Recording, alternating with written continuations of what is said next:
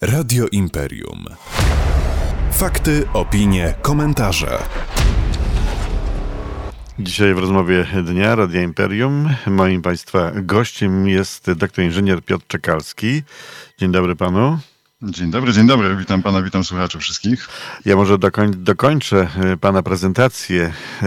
E, pan jest adiunktem w Katedrze Grafiki, Wizji Komputerowej i Systemów Cyfrowych na Wydziale Automatyki, Elektroniki i Informatyki Politechniki Śląskiej w Gliwicach. Dokładnie tak, wszystko się zgadza. Powiem szczerze, że najbardziej, jeszcze mówiłem o tym panu wcześniej, przed rozmową, najbardziej mnie zastanawia i podoba się ta nazwa wizja komputerowa. Mhm. Ale słyszałem, że to chodzi o coś takiego jak telewizję, a nie wizja w ogóle, czyli przekaz obrazu.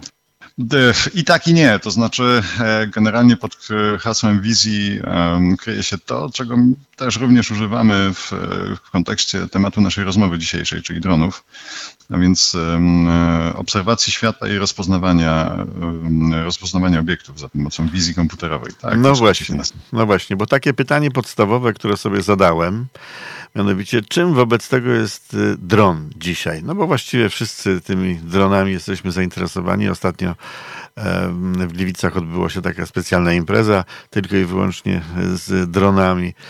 Czy jest zabawką, narzędziem, czy wojskową maszyną? Zacznijmy od tego, czym w ogóle jest dron.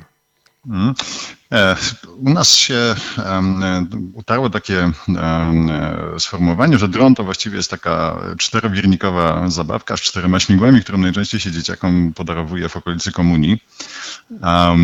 Natomiast tak naprawdę drony to jest e, multum zastosowań i ich wygląd e, wielokrotnie może być zaskakujący. A to nie tylko wielowiernikowce, ale przede wszystkim też drony w formie samolotu.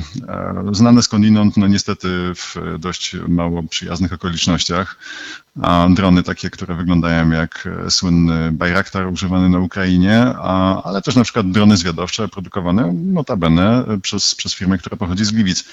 Um, to są drony wojskowe. Y, oczywiście w tej formie występują też drony cywilne. Um, dron może mieć formę helikoptera, choć to akurat jest bardzo rzadkie, ale takie też są, ale może na przykład też być dronem, który wygląda jak mały koliberek um, poruszający skrzydłami, po to, żeby na przykład obserwować przyrodę. Tego typu drony się tworzy, one są bardzo małe, miniaturowe. Chodzi o to, żeby zintegrować takiego drona ze środowiskiem na przykład obserwować z bliska zwierzęta, ptaki. Czy, y, czy rozumiem, że y, dron, gdyby tak pokrótce powiedzieć, to jest coś, co nie ma, że nie ma w środku człowieka. Człowiek jest zawsze na zewnątrz.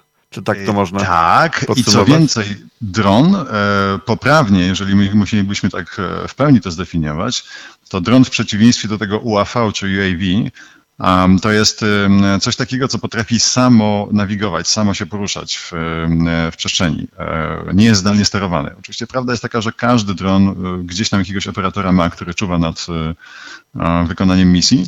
Natomiast drony autonomiczne to są takie, gdzie kontroler lotu, który jest na pokładzie, on po prostu podejmuje decyzję, gdzie, jak lecieć. Najczęściej jest to jakaś z góry zaplanowana trasa, ale na przykład potrafi sam e, samodzielnie omijać przeszkody, czyli jeżeli na naszej trasie pojawi się drzewo, on potrafi to drzewo ominąć, a nie po prostu w nie wlecieć. To jest no najnowsza generacja dronów. No I tu mnie właśnie pan zdziwił, powiem szczerze, że on jest autonomiczny, czyli samodzielnie pewne rzeczy może wykonywać. A, a co w momencie, kiedy spotka innego drona? No wie pan, drzewo rozumiem, bo może przeanalizować ta maszyna, ale jak coś się pojawia nagle w formie innego drona, one się mogą zderzyć? Teoretycznie tak i właśnie mm, nad tym są w tej chwili prowadzone prace. Mm, Polska jest e, jednym z najbardziej zaawansowanych krajów w wdrażaniu tak zwanego U-Space, czyli mm, takiego systemu koegzystencji dronów, użytkowników dronów, no bo każdy dron ma jakiegoś swojego właściciela, oraz e, innych statków powietrznych, bo proszę pamiętać, że te trajektorie lotu, one się wielokrotnie krzyżują, to znaczy to, to nie jest tak, że to są zupełnie odseparowane przestrzenie lotów, E, owszem, tak jest, natomiast są takie misje, w których e, latamy na wysokościach przelotowych e, innych samolotów, czy to awionetek, które na przykład latają tutaj nad Gliwicami, czy, mm, czy też na przykład samolotów cywilnych pasażerskich, jeżeli mówimy na przykład właśnie o wojnie na Ukrainie. To oczywiście wymaga specjalnych pozwoleń, to wymaga zatwierdzenia specjalnych planów natomiast Polska ma wdrożony taki bardzo fajny system, który jest wdrażany przez Urząd Lotnictwa Cywilnego który bardzo dużo mówi o tym, kto gdzie z danym dronem się w danej chwili znajduje. Docelowo pozycje wszystkich dronów, to jest regulowane już na poziomie Unii Europejskiej w tej chwili, natomiast Polska była jednym z pionierów tutaj, będą przesyłane w czasie rzeczywistym na mapie, więc można opracować taki system, który będzie po prostu unikał kolizji. Podobnie jak to ma miejsce w przypadku samolotów pasażerskich, gdzie e, w przypadku wykrycia mm, takiej trajektorii kolizyjnej samoloty autonomicznie podejmują decyzję jeszcze zanim pilot nieraz zareaguje, e, zmieniając trajektorię tak, żeby nie doszło do zdarzenia. Wie pan co, ja system... pamiętam pierwsze drony ładne kilkanaście lat temu, jeszcze nie obwarowane żadnymi przepisami. Nie trzeba było mieć e, zdanych egzaminów skończonych kursów i tak dalej, i tak dalej. Tego było niedużo. Czym te drony sprzed ładnych kilku lat y, różnią się od tych teraz? Hmm. Przede wszystkim e, możliwościami obliczeniowymi tych jednostek centralnych, które są zainstalowane w tych dronach, czyli e, mówiąc wprost, kontrolerów lotu i ewentualnie jakichś innych mikrokomputerków, które tam są dodatkowo podłączone. Kiedyś te pierwsze drony to właściwie były zdalnie sterowane pojazdy,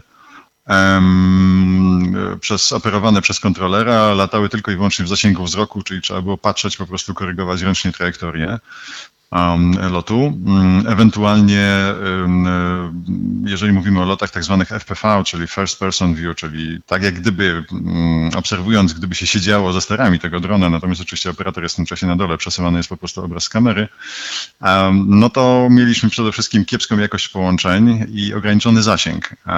Na dzień dzisiejszy te loty, oczywiście też w zależności od warunków, ale um, te loty można wykonywać z przesyłaniem obrazu nawet do 10 i więcej kilometrów. Ja tutaj mówię o cywilnych rozwiązaniach, nie o wojskowych. W przypadku wojskowych to jest zupełnie inna rozmowa, bo tutaj praktycznie można, ten zasięg nie jest ograniczony. Um, natomiast w przypadku lotów cywilnych, takich indywidualnych, czyli ktoś kupuje sobie takiego drona, zasięg 10 kilometrów nie jest rzadkością, nawet większy. Zwiększyły się też czasy lotów dronów, e, bo mamy nowe generacje baterii, e, a przede wszystkim pojawiła się właśnie ta autonomia, czyli pomoc e, w nawigacji operatorowi lub w ogóle samodzielne, samodzielne loty, tak jak mówiłem, z unikaniem przeszkód, z unikaniem innych dronów.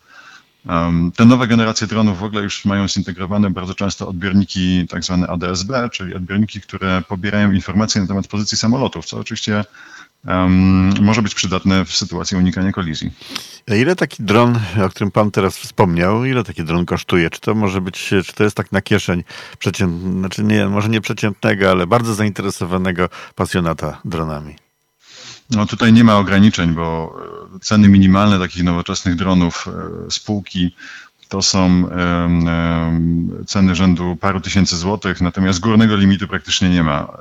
E, mówimy o kilkudziesięciu, nawet kilkuset tysiącach euro.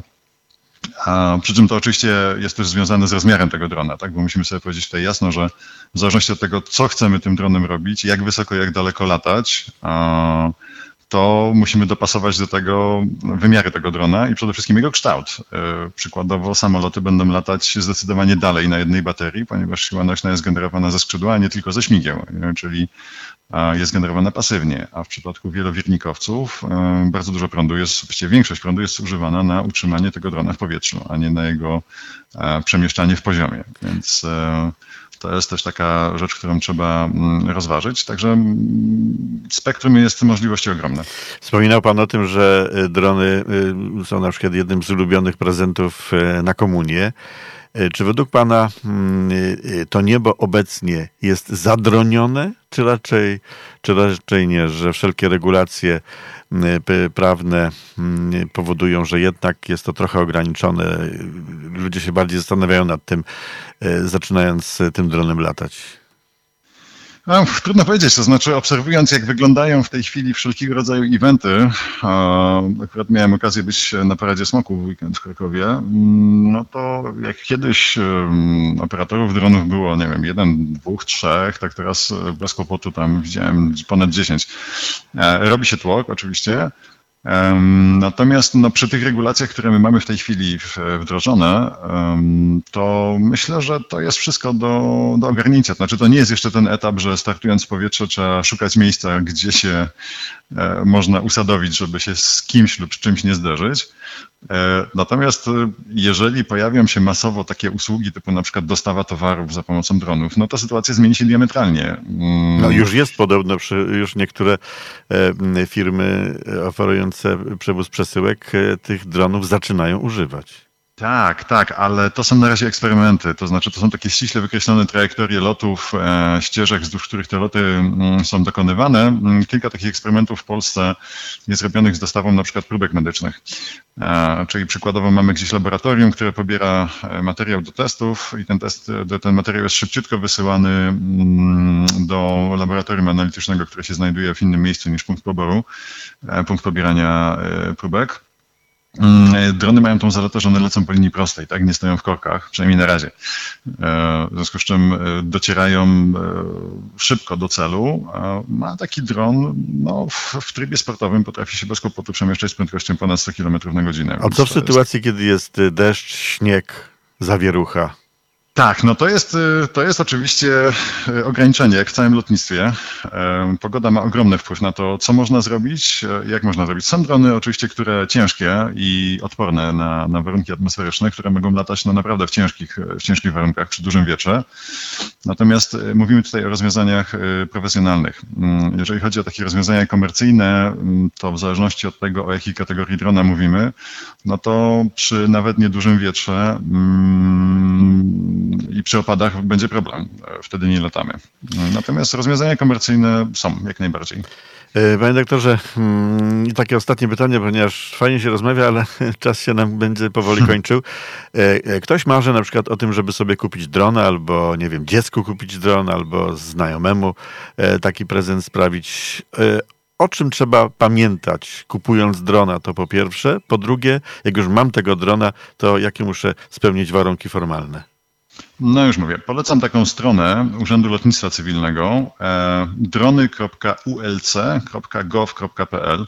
Na tej stronie są wszystkie informacje bieżące, ponieważ to prawo się też zmienia. Ono jest dostosowywane do mm, w poszczególnych krajach Unii Europejskiej. Trzeba pamiętać przede wszystkim o tym, żeby nie popaść w konflikt z prawem, nie zrobić komuś krzywdy. To są dwie podstawowe takie rzeczy, które, które każdy operator drona powinien e, wiedzieć. E, w Polsce prawo wymaga rejestracji praktycznie każdego drona, który jest sprzedawany komercyjnie. Mm, e, drony, wszystkie sprzedawane w Unii Europejskiej, będą miały takie specjalne oznaczenia literkami i tylko i wyłącznie zabawki nie będą wymagały mm, rejestracji i rejestracji pilota, rejestracji drona i rejestracji lotów. Praktycznie zabawki, jeżeli chodzi o to takie popularne kiedy się, firmy... kiedy, się, kiedy się kończy zabawka? może tak No powiedzmy. właśnie. Zabawka się kończy, jeżeli jest cięższa niż 250 gramów i nawet jeżeli jest lżejsza, ale ma system do rejestracji obrazu. No to pytanie, który dron w dzisiejszych czasach nie ma kamery? No właśnie. A no właśnie. W związku z czym praktycznie rzecz biorąc, to jest to, do czego zmierzam, że wszystkie takie drony dostępne komercyjnie, które służą gdzieś tam filmowaniu, zabawie, lataniu po parkach, na dzień dzisiejszy w praktyce wymagają rejestracji. Natomiast to, to, to, brzmi może tak ciężko, ale to naprawdę nie jest takie skomplikowane. Po pierwsze, e, rejestracja jest darmowa. I przejście tych takich podstawowych kursów przez e, stronę internetową e, e, Urzędu Lotnictwa Cywilnego też jest darmowe. Więc mówimy o tak zwanej kategorii otwartej, w ramach której można latać dronami no, poza zabudowaniami, z dala od jakichś dużych skupisk ludzi, no i oczywiście do określonej wysokości. I tutaj to naprawdę nie jest specjalnie mm, kłopotliwe. Dostanie takiego certyfikatu. Co więcej, e, ma tę fajną zaletę, że ten certyfikat obowiązuje na terenie całej Unii Europejskiej. Oczywiście w każdym kraju są tam jakieś minimalnie inne dodatkowe obostrzenia, na przykład trzeba się gdzieś tam zarejestrować jeszcze dodatkowo przed lotem, e, ale jesteśmy certyfikowanym operatorem drona i e, nie musimy się bać, że popadniemy w konflikt z prawem. Także to, jest tak, tak. Przepraszam. Tak, a dwa, że, a dwa, że mm, przejście takiego kursu nawet y, tego krótkiego, teoretycznego na stronie internetowej daje nam też takie pojęcie właściwie, czego się spodziewać. A, czyli jakie są zagrożenia, jakie są niebezpieczeństwa, bo bardzo, bardzo często ludzie sobie nie zdają z tego sprawy. Tak? Wydaje się, że taki dron wielkości Fantoma no nie jest szczególnie niebezpieczny, bo to jest tam jakiś kilogram z hakiem, tak, powiedzmy, wagi, a nagle się okazuje, że to rozpędzone śmigło do dużej prędkości potrafi na przykład e, zrobić krzywdę, tak, potrafi obciąć albo wybić oko, albo, albo obciąć komuś kawał skóry. Kończy nam się czas, panie doktorze. Myślę, że to już jest temat na kolejną rozmowę. Zgadza się, oczywiście, że tak. Pan doktor inżynier Piotr Czekalski, adiunkt w katedrze, grafik, w katedrze grafiki, wizji komputerowej i systemów cyfrowych na Wydziale Automatyki, Elektroniki i Informatyki Politechniki Śląskiej w Gliwicach, był moim Państwa gościem w rozmowie dnia. Dziękuję Panu bardzo i życzę spokojnego dnia. Dziękuję również. E, do widzenia, do usłyszenia. Do usłyszenia. Radio Imperium. Fakty, opinie, komentarze.